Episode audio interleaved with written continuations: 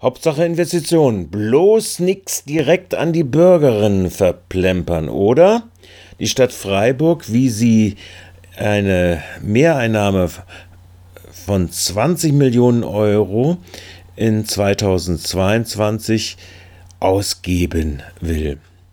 Im Vorgriff auf potenzielle Verluste in den Jahren 2023 und 2024 soll die Holding der Stadtwerke GmbH, die hält die Badenova-Anteile, die VAG zu 100 Prozent, ebenso die Regiobäder, 10 Millionen Euro aus Mehreinnahmen der Stadt in 2022 erhalten. Die VAG erhält zusätzlich noch 700.000 Euro für zwei E-Busse aus der zweiten äh, für 23-24 geplanten Beschaffungsrunde. Die Freiburger Stadtbau ist mit 4,4 Millionen, das sind die planmäßigen Kapitaleinlagen der Jahre 23 und 24, dabei als sogenannte vorgezogene Kapitaleinlage für diese beiden Jahre im Doppelhaushalt 23-24. Trotz ihres fehlenden aktuellen Energiestandards und äh, den, äh, der Ausschlagung von zinsverbilligten KfW-Krediten. Eine halbe Million Euro ging, gehen in die vorzeitige Anschaffung zweier Forstmaschinen. Der FT 1844 e.V.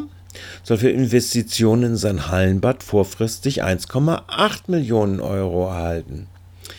Immerhin sollen auch Sanierungsmittel für das Theater im kleinen Haus mit 1,8 Millionen Euro als Komplementärmittel zu Bundesmitteln vorzeitig ausgezahlt werden.